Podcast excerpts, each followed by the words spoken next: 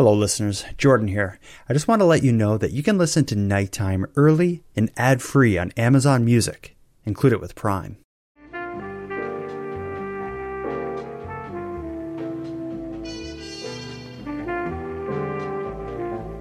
You are listening to the Nighttime Podcast.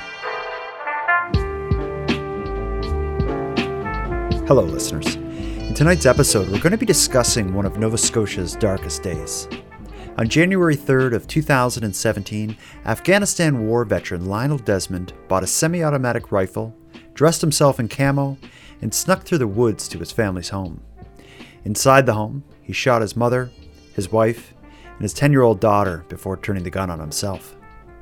The factors that led to this horrific end and the red flags that were missed or ignored along the way were the topic of a public inquiry that now, seven years after the killings and four years after the hearings begin, has just concluded. In this episode, a sort of eclipse in storytelling coverage and case analysis will occur, as co host of the Sunday Night Show series, Adam Rodgers served as the deceased Lionel Desmond's legal representative in the inquiry. Thanks to his connection to the story, He's going to walk Paul Palango and I through the story of Lionel Desmond, the deaths of Lionel and his family, the search for accountability, and where it's all at today. So let's get into it.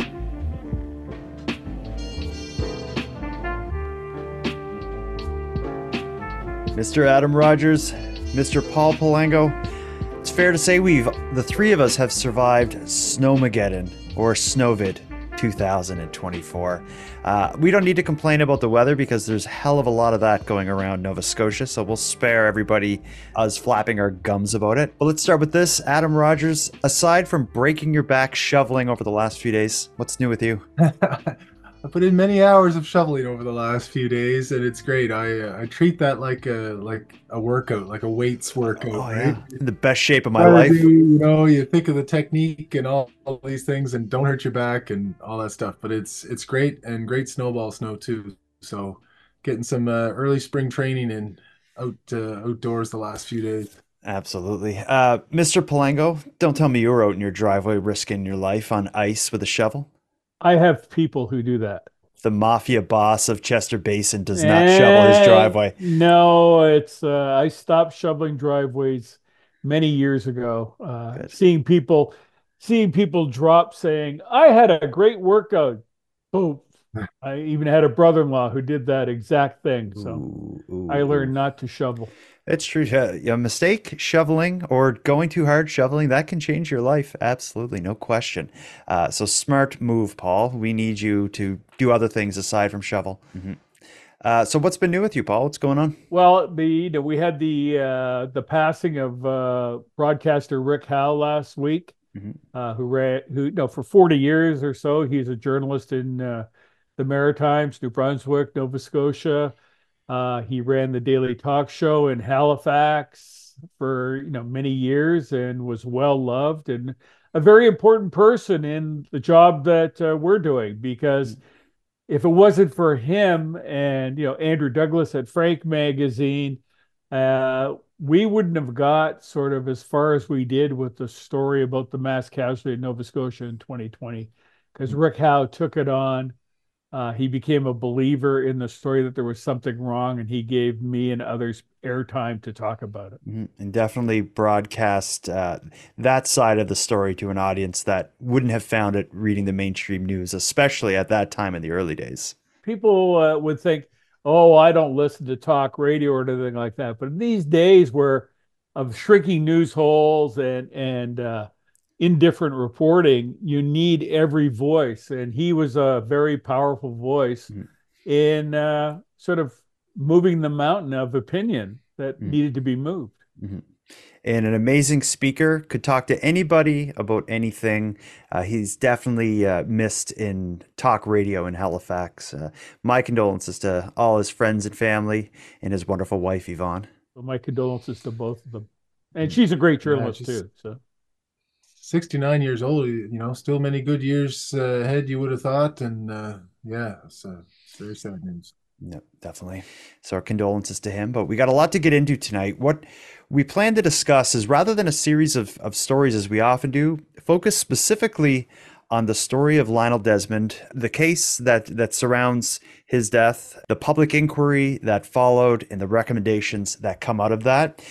This is a. I'm excited for this because we have a unique opportunity because the three of us have followed the sh- the story, of course, since the beginning, but Adam has gone a major step forward. Where maybe before we we touch on the story, Adam, um, just give us a, in a nutshell, your your role in this whole case at this point. Yeah, so people would know me much from the Mass Casualty Commission, uh, but this is this Desmond inquiry predated the Mass Casualty Commission, and this really where my I mean I became involved in this inquiry representing the Desmond family, uh, specifically representing the estate of uh, the late Corporal Desmond through his sister Cassandra. So involved with the family, you know, in the efforts to get an inquiry called, uh, helped, you know, with setting up the inquiry and and some of those discussions, and then also, uh, you know, represented them throughout the inquiry. So a fascinating process throughout. Uh, quite quite an education, uh, a different kind of an experience as a lawyer, certainly. Mm-hmm. But uh, also to to work with the family, you know, that was uh, quite something. Uh, an impressive uh, group of people in you know unbelievably difficult circumstances. Mm-hmm. Uh, to just to explain the circumstances, I'm going to play one news clip that aired just a couple days after the killing of Lionel's wife, his mother, and his 10 year old daughter and then Lionel's death uh, as a result of self-inflicted gunshot. Uh, I'm going to play a news clip that aired just after that. The, the actual event happened on January 3rd of 2017. I think this news clip's about a week later. Today, the search for clues continued. Police recovering Lionel Desmond's vehicle and his family desperately looking for hints to how things could have gone so wrong. Lionel was an amazing person, and that person that was in him that night and that monster that was in him, that wasn't my brother. On Tuesday evening, police were called to the Desmond family home. His wife, Shayna, who recently fulfilled a lifelong dream of becoming a nurse, was shot dead. So was their daughter, Aaliyah, who just had her 10th birthday party last week. And Lionel Desmond's mother, Brenda, a woman known for her generosity. Police say the veteran of Afghanistan who had struggled for years with PTSD appears to have then shot himself. Day 13 Raise awareness for PTSD. While in the military, Desmond received treatment and in Montreal after his release, according to his family. But still, he was hearing voices in his head. My brother went to the hospital on Monday in Antigonish, St. Martha's, where his wife was a registered nurse my brother told the hospital that he wasn't right, that something was wrong with him. She says the local hospital turned him away. The province is investigating that claim. So, people new to the story uh, who've just heard that will know that this is going to be a, a heavy discussion around a, a, very heavy case. But the, the, the first thing about it that surprised me from the beginning of the story, and I'll ask you about this, Adam, is uh, even in the early news clips, you hear Lionel's family talking about uh, uh, the perpetrator of a triple murder suicide as you know that wasn't him. Whatever mm. happened that night, that was not Lionel, and that seemed to be the the narrative from the very beginning.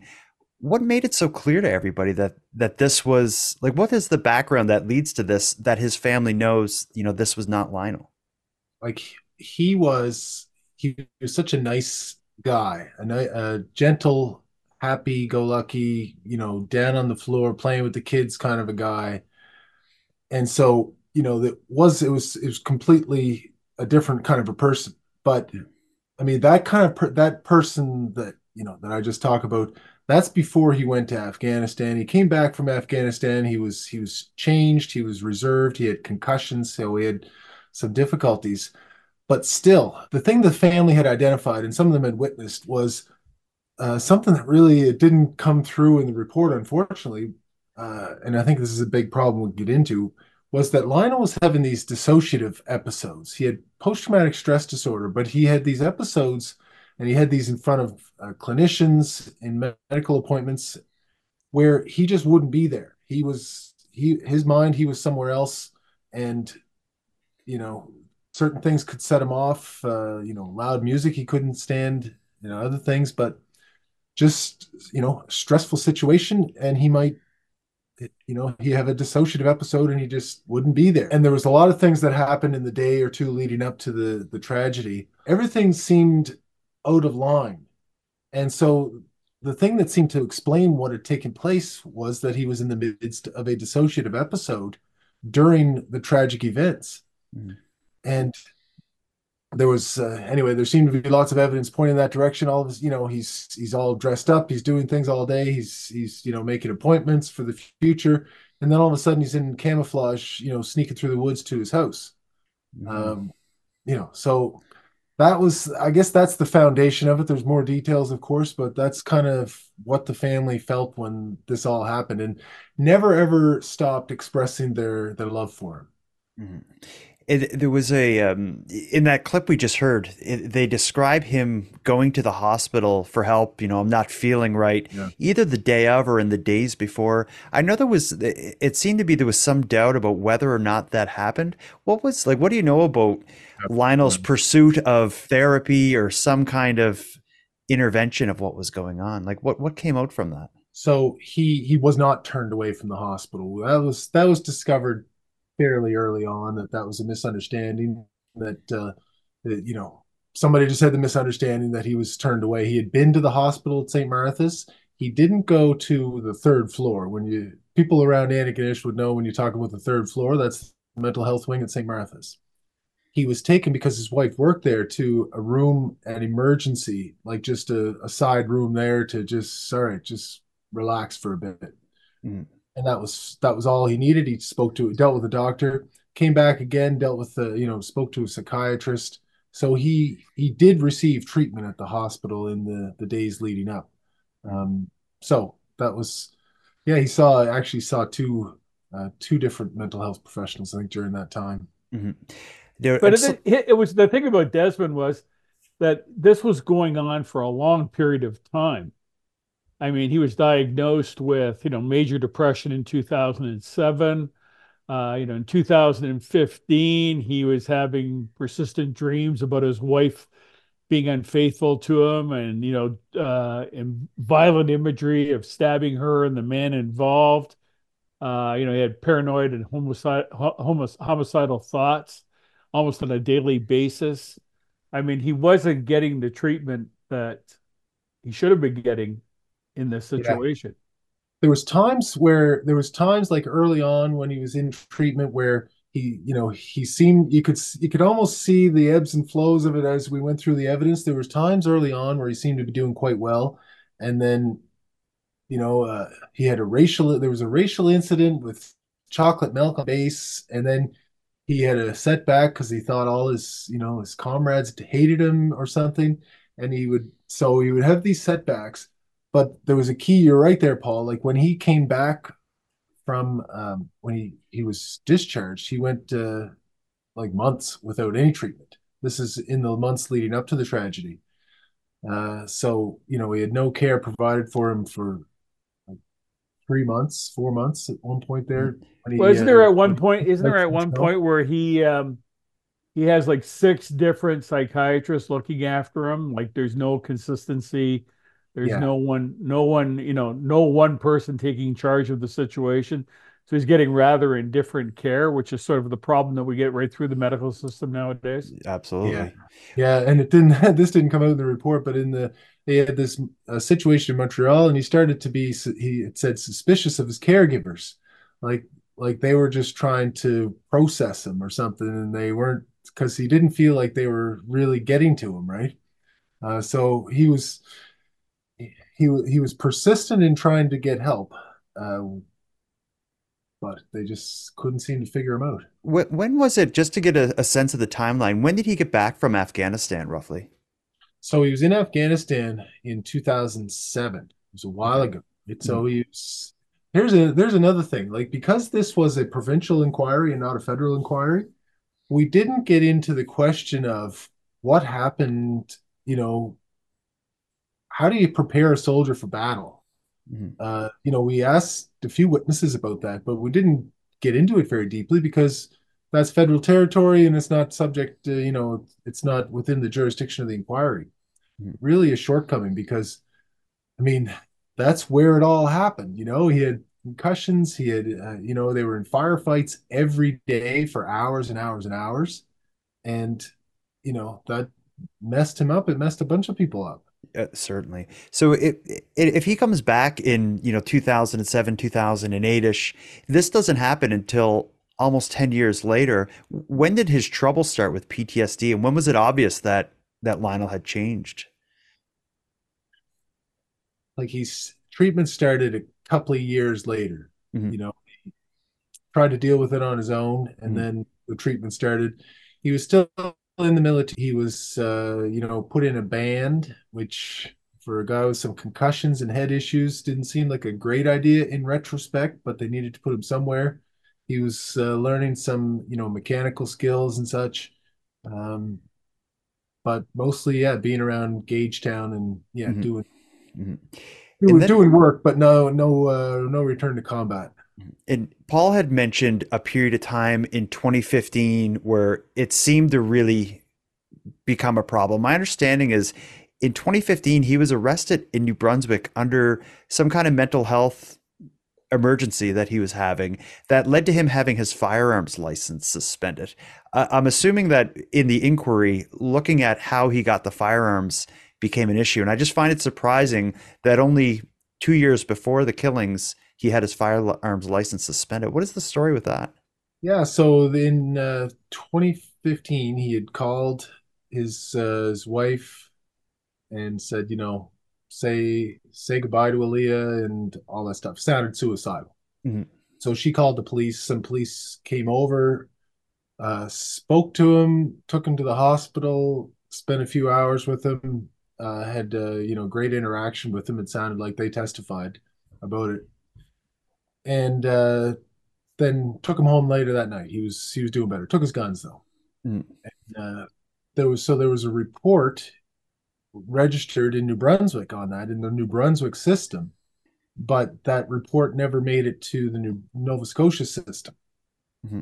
So it wasn't it wasn't seen as it, it wasn't part of the relevant mix when he went to get his license renewed again in Nova Scotia.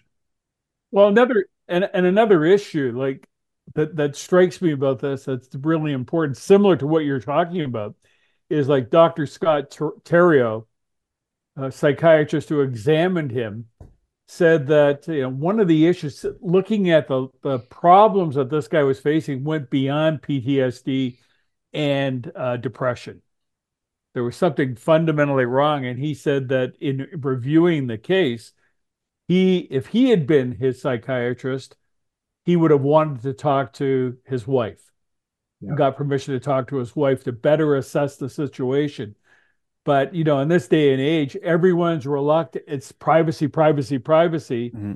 and people are not being protected because uh, they don't want to ask. Can I talk to your wife and your family so I can get a better sense of this situation and to provide, uh, you know, with more knowledge comes uh, more security in a way because if someone knows about what's really going on and has a better fix on it, they might have been able to take uh, firmer action and, and prevent this tragedy a great uh, resource too, Paul, where she was a nurse and uh, you know, had been involved in his care often enough uh, that you know, and of course knew him before and after. I mean, she knew him basically from the time he was a kid, right? So was somebody that could have really spoken about the, all of those issues and been helpful as a resource, but wasn't used that way.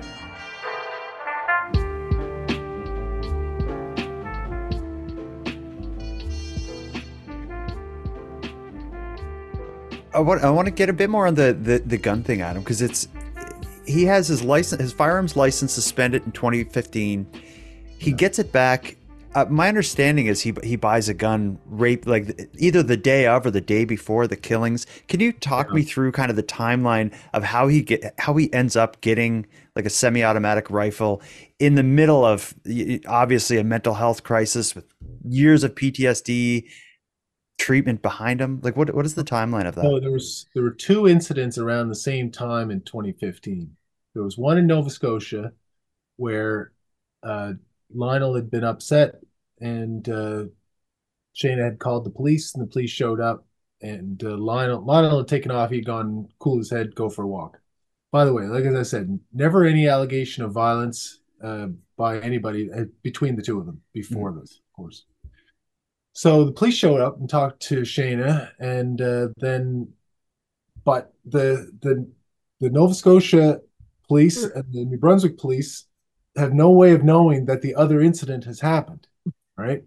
And then when so when Lionel goes to get his license renewed in New Brunswick, he has to get a, a medical form signed. He gets it signed uh, by his, his, psychologist. It says, uh, you know, he seemed to be doing better, and uh, he didn't, you know, didn't have all these details. He didn't have access to the, you know, criminal history or anything like that. It mm-hmm. just seemed to be doing better, and so he got the got the license.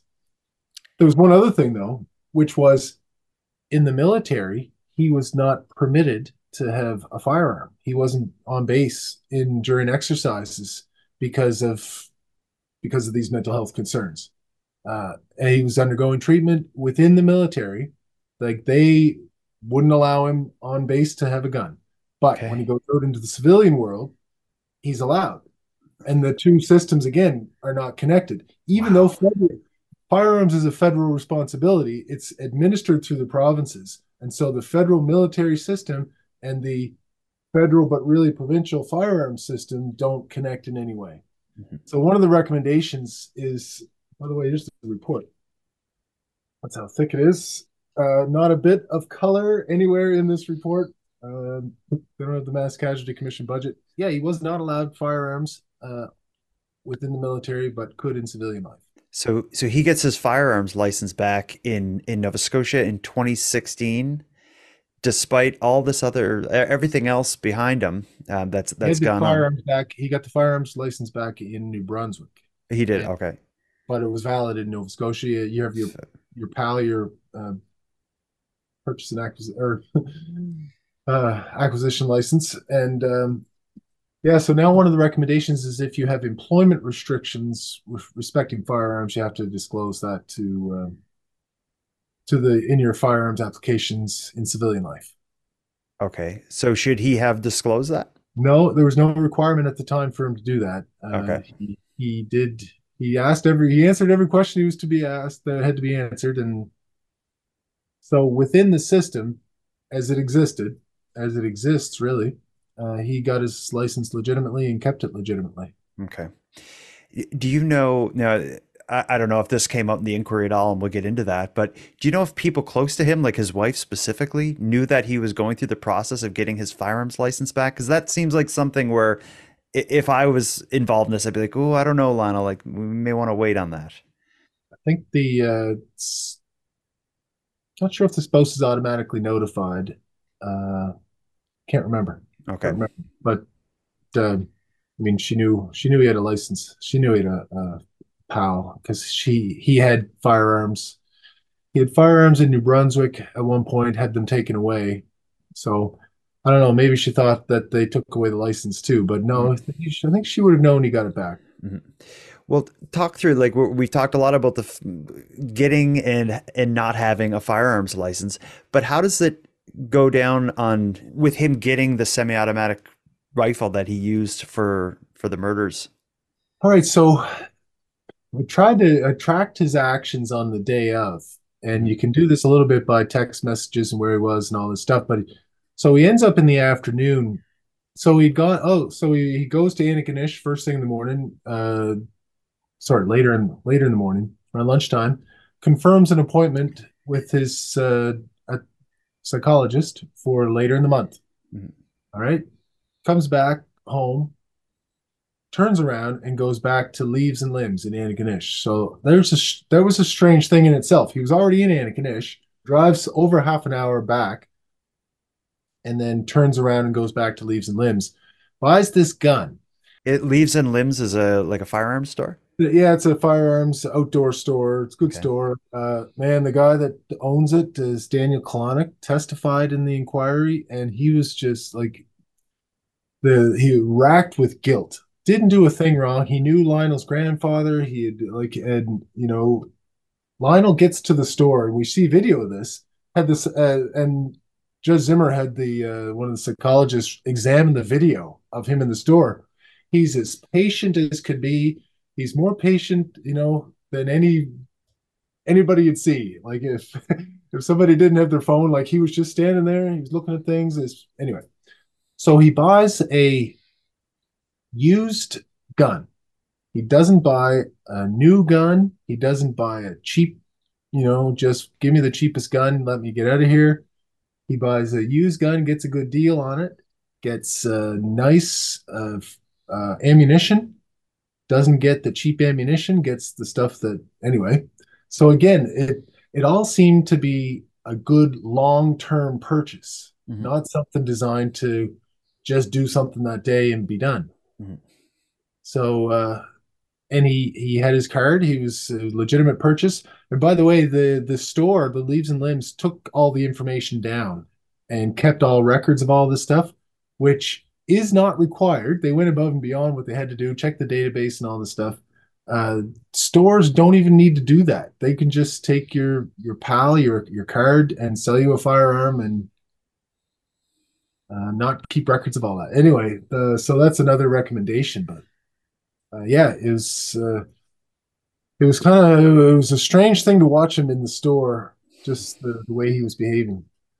Wow, and and how long from purchasing this used rifle does he actually go through with what happens? About an hour, hour and uh, hour and twenty minutes or so. Okay. In yeah. and I don't know if if do people at this point like has, is it one of those things where it's people know what went on in the house, or is there still a question of what actually even happened? No, people know. Uh, there was some uh, doubt as to the order of death, and but that was more or less resolved. I mean, his his mother seems to have died last, uh, and they you know they had the angles of all the shots and stuff. They were able to examine all the the, the entry and exit wounds and such. But the mother uh, was able to make a phone call uh, and um, call her brother to say, you know, get over here. And but you know that was within minutes. Uh, he was uh, the within minutes. Actually, Lionel's sister, unex- not unexpectedly, but showed up minutes later, so could have been worse too. Uh, but yeah, they so he he parked. So he comes back from Leaves and Limbs. He parked his vehicle in the woods. Took them days to find this vehicle. Mm-hmm. That news report you said uh, about a week later, like that, it took some time. His uncle and uh, this other guy went and looked for it. The uncle had an idea where it might be. He snuck through the woods, through a path in the woods, uh, put um, stabbed her tires, slashed her tires on the truck, and uh, and then went went into the house. Uh, look, seems to have killed his wife first. Okay. But so here's an interesting thing, and a name that uh, you'd be familiar with, Corporal Rose Berthiaume, was one of the investigators. Had a, a, a theory. Well, here was so here was the evidence was that it was a, I think a 12 a 10 clip magazine or something but he took the clip out of the gun before leaving only one bullet in before he shot himself and corporal rose berthiaume thought and a few others thought uh, were it was put to others and they agreed was him being a firearms expert would have known that that gun would now be safe if anybody showed up at the house uh, that he wouldn't still have a clip left in it that some kid might pick up or somebody that doesn't know what they're doing could pick up. And so his last his last thought in a sense was to keep, you know, keep somebody safe, whoever might come upon the scene. Wow. Isn't that something? Unbelievable. Yeah, it is. You know, this case, much like like Portapique, it's it didn't. Uh, the inquiry wasn't a given right off the bat. It, that this is something that his family had to advocate, advocate for and put some public pressure out there for. Do you want, want to tell us a bit about that? Yeah. So this was like Cassandra and her sister went to Ottawa, lobbied the Veterans Affairs Minister, Seamus O'Regan at the time, nothing. Lobbied the, uh, the, the Premier and the Justice Minister, Mark Furey nothing. Went and spoke to Dr. Matthew Bowes, the uh, Chief Medical Examiner, I was there with them when they met with him, and uh, Dr. Bowes, you could see, was quite affected by the whole thing, and uh, wrote to Justice Minister Furey saying, you know, here, here, laid it all out in a couple of page letter. Uh, I think you should call an inquiry. And Justice, the minister wrote back, no, uh, and here are all the reasons why not. Uh, Bowes writes again, basically saying, you don't call an inquiry, I'm going to call an inquiry. Why don't you call the inquiry? I could I could force you to do it under this legislation, and I can point this out to you. And I asked Dr. Bowes at the inquiry, I said, were you, uh, well, I can't remember exactly I put it. Were you're trying to, you know, give a subtle hint that he should call the inquiry? Dr. Bowes said, I didn't think I was being very subtle. so he was basically, so uh, the provincial government, federal government did not, never wanted this to happen. It was forced upon the provincial government by uh, Dr. Bowes and his uh, courage. But wow. isn't that the pro? Isn't that the larger problem that we face? you know, we saw in Portapique and in everything else that's pretty well happened with large federal institutions like the RCMP and the and the military, the government never really wants to do anything, mm-hmm. you know, because it's too big a problem to handle. Yeah. And I mean, the very same players who were involved in Portapique were involved in this, you know, Furey, even even the invest the lead investigator Rose uh, Gerard Gerald Rose Berthiaume from the RCMP yeah. Same guy in Portapique. Some uh, other familiar name. Addie McCallum was involved. Addie in... McCallum was in both of them. Yeah, you're right, Paul. Like the the reticence to make any major changes was, was something. Uh, you know, and you could see it at both both levels. Like Veterans Affairs, I described it in my closing argument. You guys know the the Kafka novel, The Castle, like this bureaucracy where so this town and there's a castle and everybody in the town knows somebody that knows somebody that works in the castle, but nobody's ever actually been there or knows it really functions, whatever, right?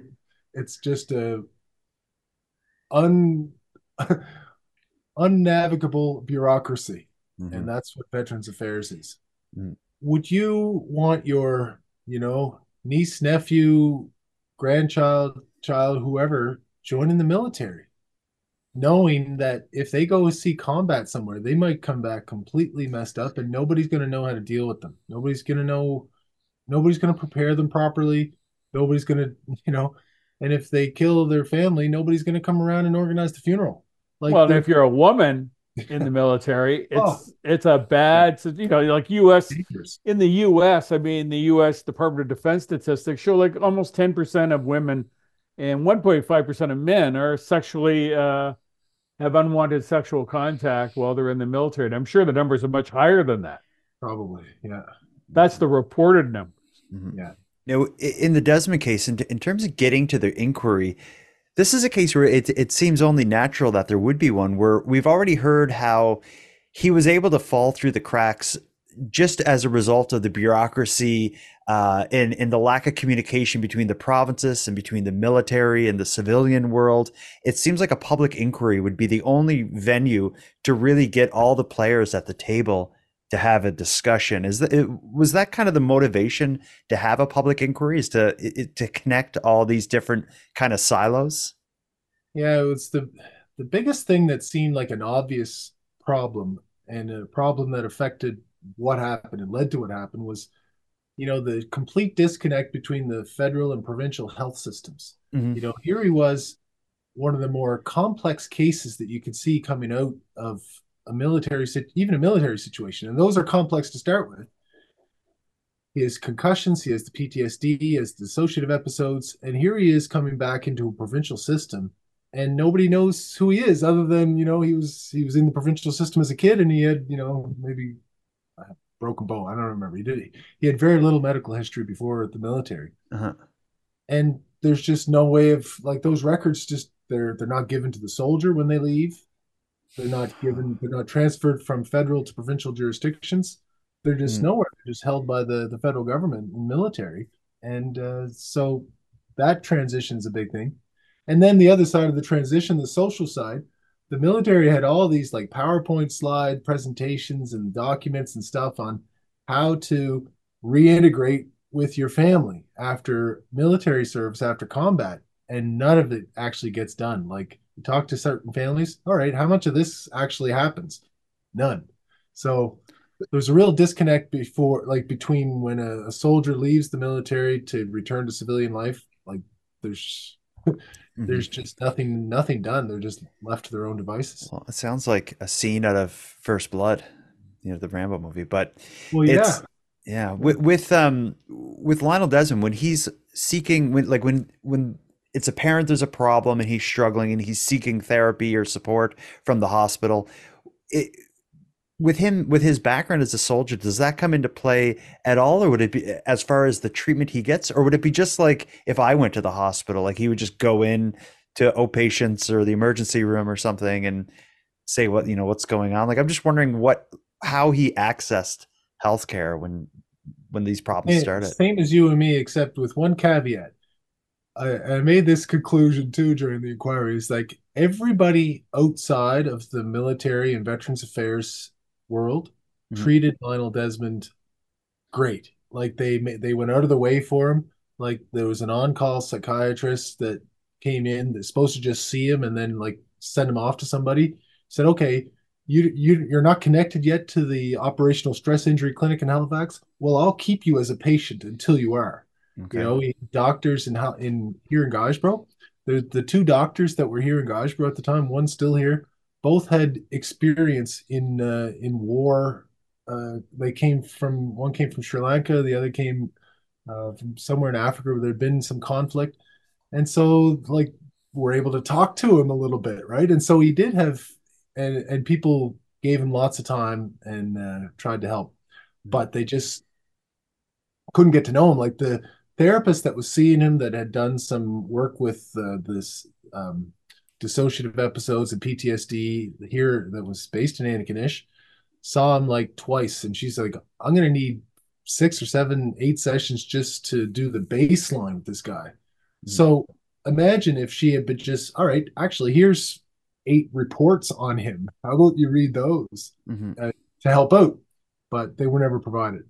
Was there any sense uh, you were close to this? Was there any sense of brain damage other like the concussions? I understand, but yeah. was there any uh, post mortem um, investigation into the nature of the brain damage he may have suffered?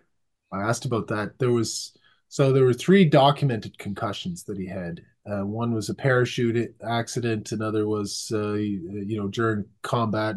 Two during combat. One was a a lav rollover, and another was where a mud wall collapsed under him and he hit his head hard. So uh, I asked the question about, you know, unfortunately, of course, when somebody, the way he killed himself, that just wasn't possible in his case. But I asked the uh, chief medical examiner, the the office here, if they do any of those studies, because you see, you hear about this in NFL football players. Mm-hmm that they'll you know study their brains and see what kind of damage the football did to them right? Um, they weren't able to do it for him but i think they should uh, look at that if if the opportunity comes is it, you know in other soldiers. Uh, now, now you represented his estate in in the inquiry but you've you've already described times before the inquiry is even called that you're you know there with his family at what yeah. point do you get involved in this story? And and what was the original purpose of your involvement if you can say? First well the the first time i was involved it was just going to a vigil right over at uh, in upper big tracadie yeah because uh, this is in like this is basically in your hometown where this hall yeah, takes this, place this is about 20 minutes away from here. I go by this house all the time. Like okay. uh, anytime, eh, like everybody does. Yeah, anytime you go to Antigonish or Port you you're gonna pass this the the Desmond home, well, Borden home. Mm-hmm. So, uh, but I had, uh, you know, I knew lots of people in the family and knew Cassandra. So uh, they called me up just to help out with, you know, meeting with Dr. Bowes, trying to figure out that side of things, uh, and you know who do they who do they even talk to uh, mm-hmm. so just helping helping to set that part up it's almost like another failure like the like you would think the military would have someone kind of leading this for the family where, where cassandra doesn't his sister doesn't have to be on the news calling for an inquiry and you know all this on her own we see the same thing with portapique where it's it's left to the grieving families to like publicly advocate for themselves and there's a lot of complicated stuff with the estate and all that stuff too to deal with life insurance and and you know, so the, these other details. But yeah, the uh, I, I mentioned the the funerals. So after his passing, nobody from Veterans Affairs showed up to arrange the funerals, pay for the funerals. Nobody knew who was going to do what. Fortunately, uh, Lionel's mentor, his uncle, is named guy named Junior McClellan, retired warrant officer, had his own struggles though with PTSD, and has, but uh, Lionel's grandfather called him up and said, Junior, I, I need your help. And so Junior shows up uh, to his own detriment, uh, made all the phone calls, made all the arrangements, used his experience as a warrant officer to uh, to do that, and uh, was was really heroic under the circumstances. Unfortunately, I wasn't I never really made it to the report, but that oh.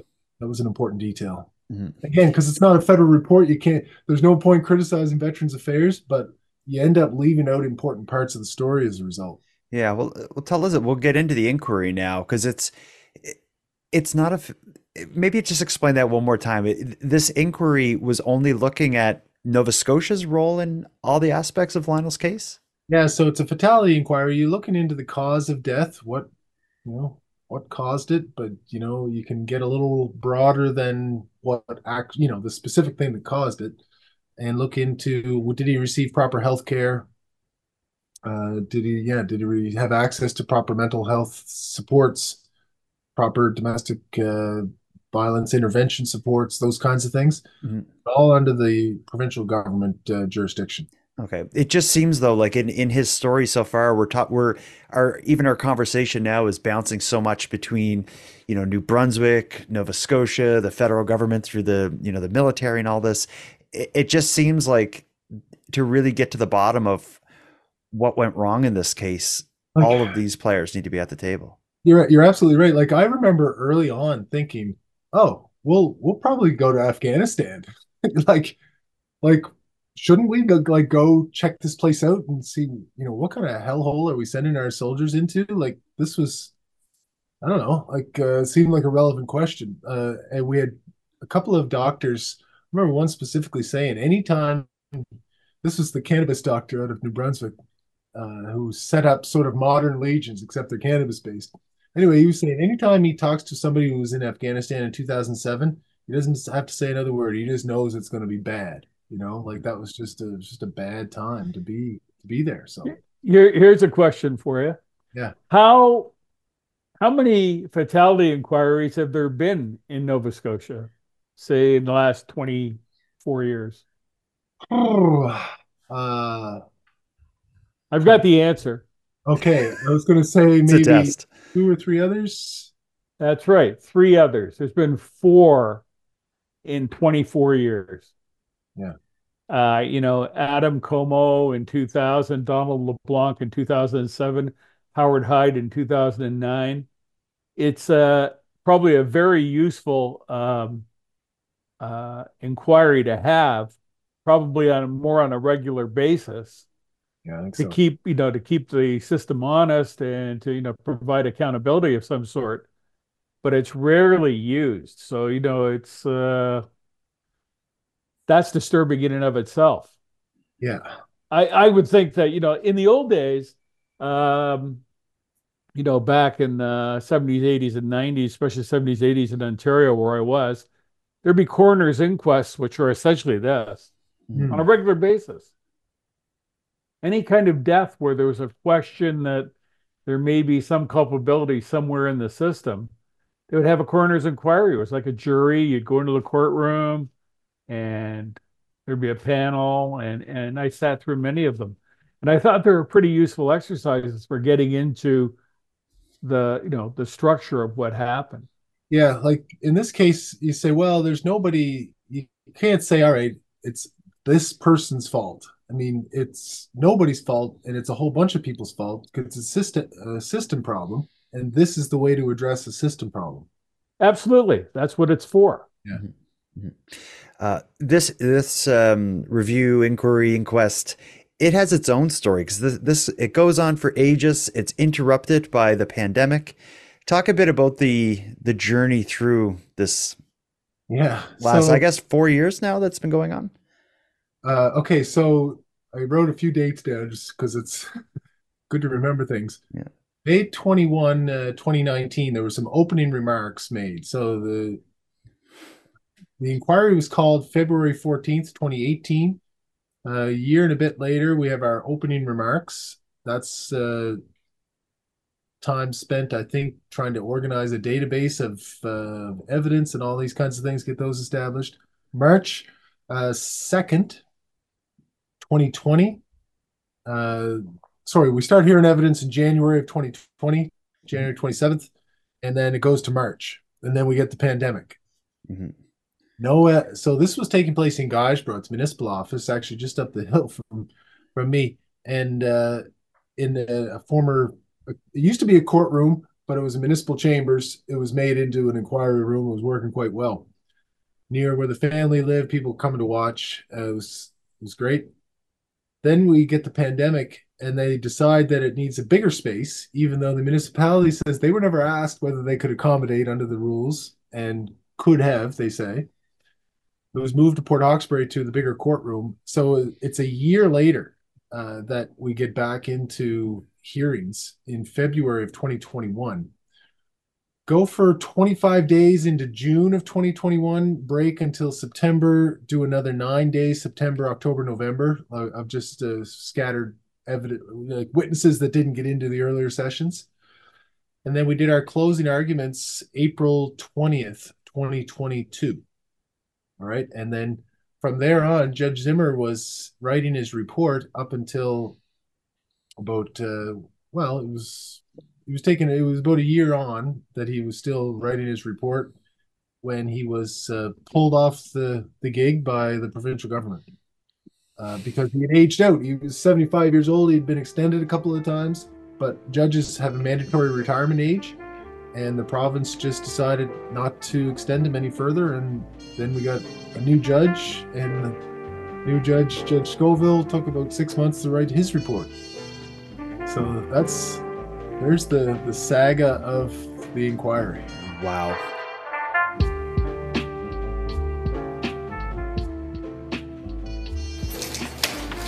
The families have been in and out of courtrooms for seven years. I miss my mom internally and deeply. Um, my brother as well, all of them. On January 3rd, 2017, Corporal Lionel Desmond legally bought a semi automatic rifle. A few hours later, he shot and killed his wife, Shayna, their 10 year old daughter, Aaliyah, and his mother, Brenda. He then fatally shot himself.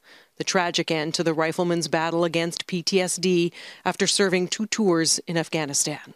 The inquiry heard how Desmond and his healthcare providers struggled to access his military health records and how he faced delays in trying to get care through both Veterans Affairs Canada and provincial health services leading to what the judge called, quote, a large crack in psychotherapy through which Corporal Desmond fell. This has been an arduous and emotional process. Judge Paul Scovil's recommendations include making sure Ottawa provides a case manager to veterans as they transition out of service, and that the Nova Scotia government improve the transfer of health records by working with other provinces and federal agencies, along with ensuring frontline workers get up to date information on intimate partner violence. Other recommendations focus on better background checks and reassessments for firearms licenses. Nothing here relates to assisting the Borden family for the tragedy that took place. But for Shayna Desmond's family, the report is a disappointment.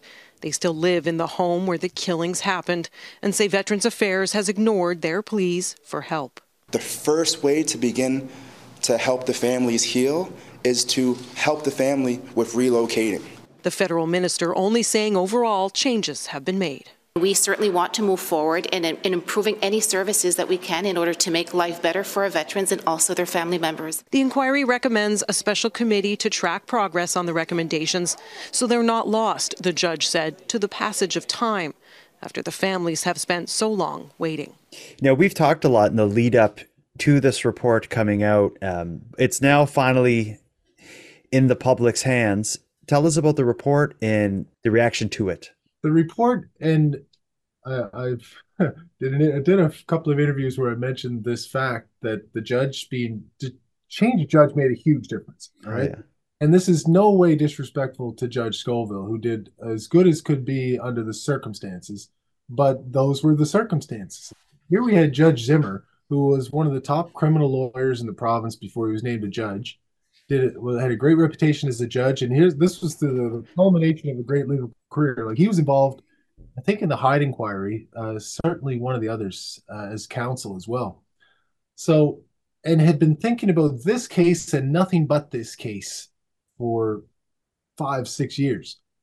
So Judge Scovil comes along and does a very functional report. He gets the main recommendations correct, but there's no flavor to it, right? And where Judge Zimmer during the hearings were very critical of Veterans Affairs and, you know, I think would have been a little less concerned with the jurisdictional niceties and would have just said what he was thinking. And and, and he must have had other theories on Lionel that, you know, Judge Scovil just couldn't have coming, you know, it was like going doing your exam when you didn't go to the class, right? Mm-hmm. Um, did a good job, but um, could have been a lot better if Judge Zimmer had done it. Mm-hmm.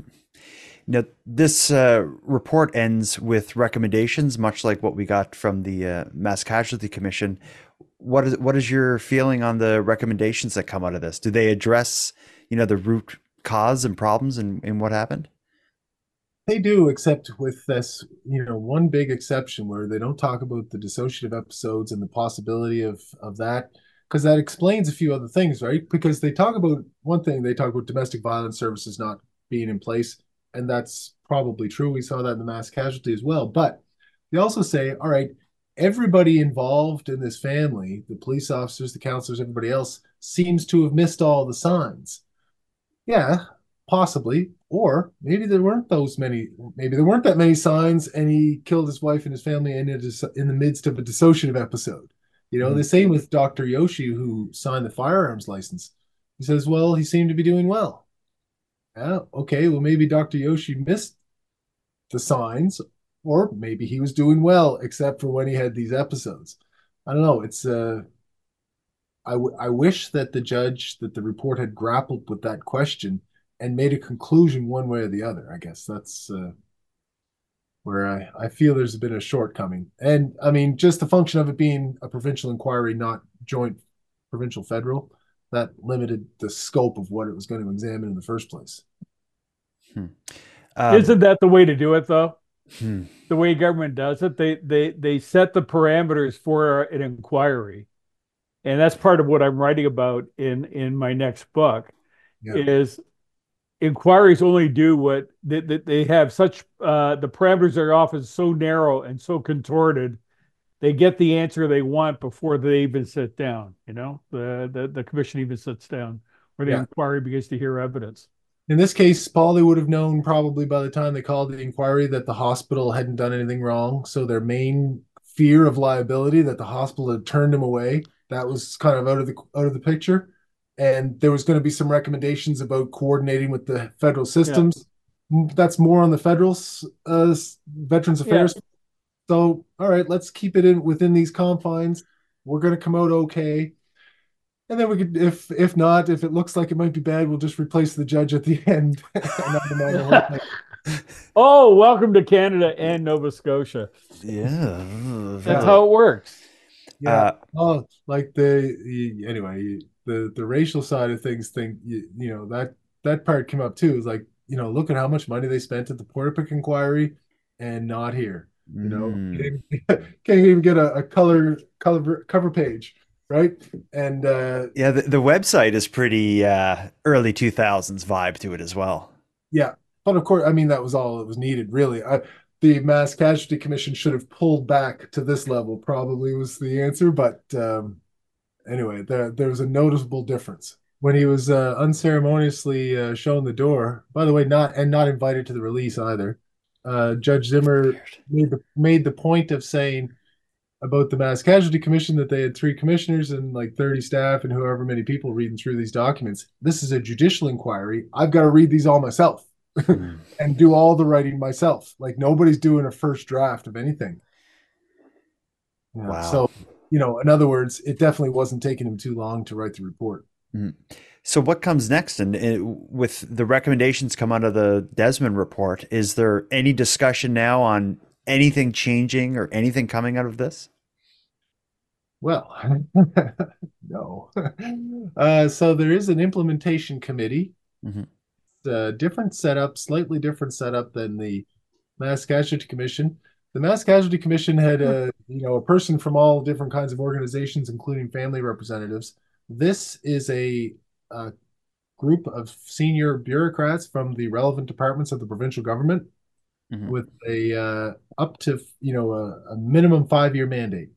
That's it. That's all they really say about it. They don't invite the family to be involved. They don't say it should be public. They don't do any of those things. So it doesn't fill one with confidence that there's going to be a you know a parade of recommendations being fulfilled.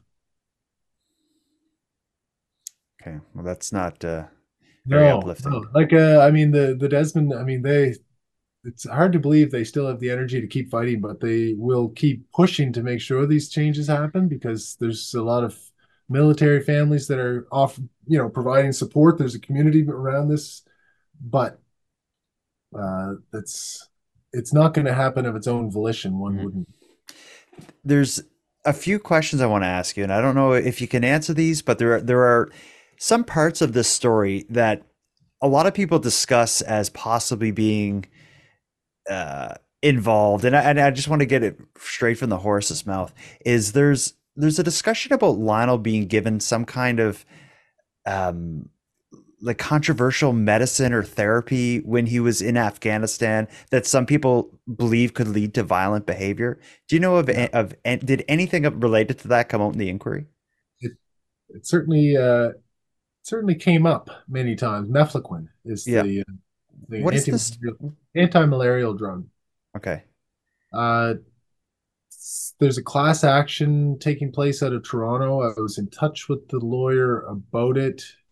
There was no evidence discovered that uh, Lionel Desmond took mefloquine or was uh, administered it, but it was uh, it was raised many times. Uh, so anyway, it's raised in a way and not dismissed. I guess. Uh, I guess in, with 100% certainty. Uh, Okay. a lot of people and I I wouldn't be shocked to hear that he he took it, but there was no evidence that he did. And Okay. yeah, Uh, and then another thing is um, that is discussed a lot by people that closely follow the story is not long after the inquiry was announced and began, uh, his sister Cassandra was it was kind of like the face of the family, speaking publicly. She'd be on the news a lot talking about this. She was arrested for for I believe for an assault not long after the inquiry started, and of course that made its way to the news. This arrest, but I know there's been updates with that. sure has. What what is the story with with Yeah, so last this was this was last year on the anniversary. Uh, on January 3rd, Cassandra and her cousin were at Dooley's in Antigonish having a quiet drink and a quiet night, just uh, you know, telling some stories to each other and you know, consoling each other basically. And uh, some some guys came in all hyped up uh, and caused trouble.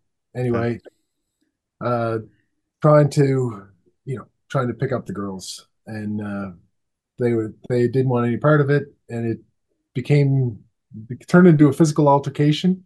A guy had a uh, ended up in a in the hospital with a serious wound uh, alleged to have been a stabbing.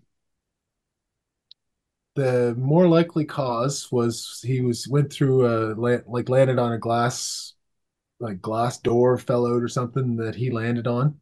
So he probably got a piece of glass in him Because what came to the news was that she was arrested for a, a for a stabbing. So that was how it Yeah, came. attempted murder, right? And so uh, they, it was very serious. The, but there was video of the whole thing. The bartenders backed her up, backed her story up that the guys were the aggressors. They were, you know, they were really drunk. Uh, they were probably on some drugs, and they were the ones that were being aggressive. Anyway, she was charged nevertheless, and just I think two weeks ago found not guilty of all charges. Uh, so. But, you know, all right, think of these things again, right? This is think of these things through a racial lens. Here here it is, uh, you know, a strong, outspoken black woman and, you know, ma- making changes, making waves, and here was a way to knock her down a peg mm-hmm. and discredit her a little bit. Never been charged. You know, there was never a knife found. You know, nothing like that. And like I say, a whole thing on video. But they charge her anyway, make her go through the trial, and but resoundingly found not guilty. Wow. And you know, and that doesn't make it in the news. It's always funny when she's arrested. Lionel Desmond's sister, oh, yeah. attempted murder. It's big story. Found not guilty. I didn't hear peep about that. Well, and you can imagine how that would take the good out of you too, as as an advocate, and mm-hmm. uh, you have your own struggles. She's a single mom, uh, you know, and she's got a, one of her other relatives living with her now too. Uh, supporting him in high school. Like she's got a lot on her shoulders. She's going to school, uh, trying to better herself, like, and trying to do all these things at once. And that's that's what she gets. Wow. I'm not. I'm sad to say, I'm not surprised to hear that that that that card or that hand of cards were dealt to her. Yeah, it was uh, it was something else. But uh, so she's she's been having a good few weeks here lately. Uh, with you know the report has its problems, but you know the inquiry is now complete and the reports are the recommendations are there, ready to be implemented, ready to help families. So she's very satisfied about that, and she's she's got her freedom too. so good. Uh, that's no longer hanging over her head. Um, before we start wrapping it up, Paul, do you got any other questions for Adam about that, or any other talking points you want to get into about the Desmond case before we start? No, no, I think he's covered it quite well. I've had a nice rest here, thank you. uh, um, no, uh, the the charges, these sort of uh, discretionary charges that are laid in sort of controversial cases, is a real problem. Mm-hmm. I mean, you know, we saw it in uh, Portapique with Leon Joudrey being charged for something that was penny ante, which served to discredit him, and charges against Lisa Banfield being laid, which served to protect her, and then are effectively dropped afterwards. Uh, so the, it's you know it's the RCMP using charging in almost a political way, which is very disturbing. Hmm.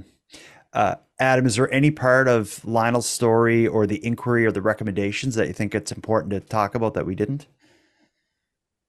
No, just the seriousness of of making sure that these changes take place. You know, they it continues on. I mean, Canada was asked to go to Mali in Africa to fight. You know, a couple of years ago, and kind of demurred on it.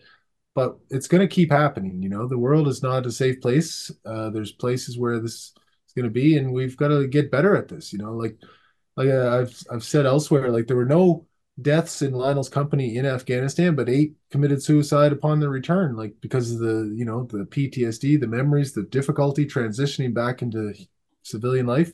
And here we have highly qualified individuals with you know skill sets, leadership uh, attributes, all these things uh, that could be very very valuable in if we can reintegrate them properly and. Uh, you know, if we're going to continue to have a strong military, we have to get this right.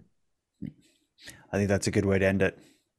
Um, Paul, before we put a bow on it, anything else you want to say? Anything you want to ask the public? Well, I know there's a couple of couple of military people listening to this tonight.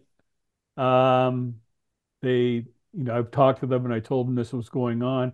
Um, I'd encourage uh, them and others to come forward, as I said last week, come forward, uh, tell us what's going on. We can talk about it. I think it's an important issue. And uh, it's all the same issue about sort of the health of the institutions in Canada.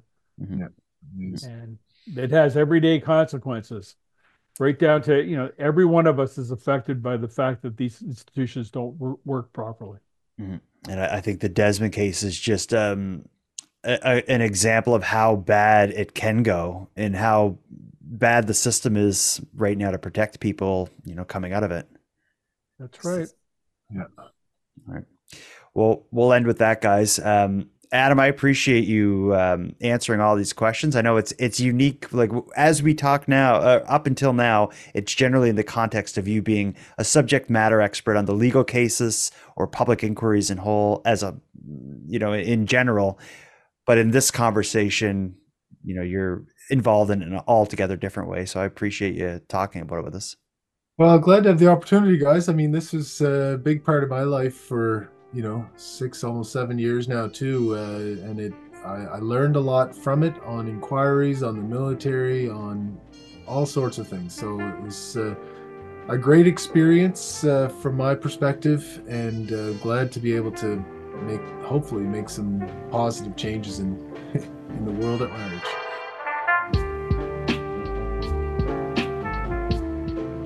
I want to thank you for joining Adam, Paul, and myself for this discussion. If you have any thoughts or opinions on the stories we discussed this week, or have any topics you'd like to recommend for future episodes, you can share them with us via a voice memo sent at nighttimepodcast.com slash contact. Now I'm going to wrap up this episode, but before I do, let me end with some thanks. First, a big thanks to Adam and Paul for sharing another evening with me and with you, the listeners of Nighttime. I'd like to thank LJ from the Dystopian Simulation podcast, who provides our intro and outro voiceovers, and Monty Datta, who provides the music for this series. And then, lastly, but of course most importantly, a massive thank you goes out to each and every one of you listening to Nighttime, as without your interest and your support, this show would be as pointless as it would be impossible. Now, on the topic of support, let me thank the newest subscribers to the Nighttime Podcast Premium feed Gail, Adam, and Tiffany. Thank you for going premium. And for anyone else who'd like to support the show, you can help us out here in a variety of ways. First of all, a premium feed subscription costs just a couple dollars a month, and that money funds the creation of the show. But the premium feed also gives you the episodes two days early, gives them to you ad free, and gives you access to a full back catalog of nighttime episodes. If that sounds like something you're interested in, you can go premium right now at patreon.com slash nighttime podcast. And even if you don't want to go premium, you can still support the show by simply sharing this episode on social media and letting all your like minded friends know what we're doing here. Your support is very much appreciated. Now, to close this all off, let me just remind you to take care of each other, hug your loved ones tight, and let me know if you see anything weird. The Nighttime Podcast is written, hosted, and produced by Jordan Bonaparte.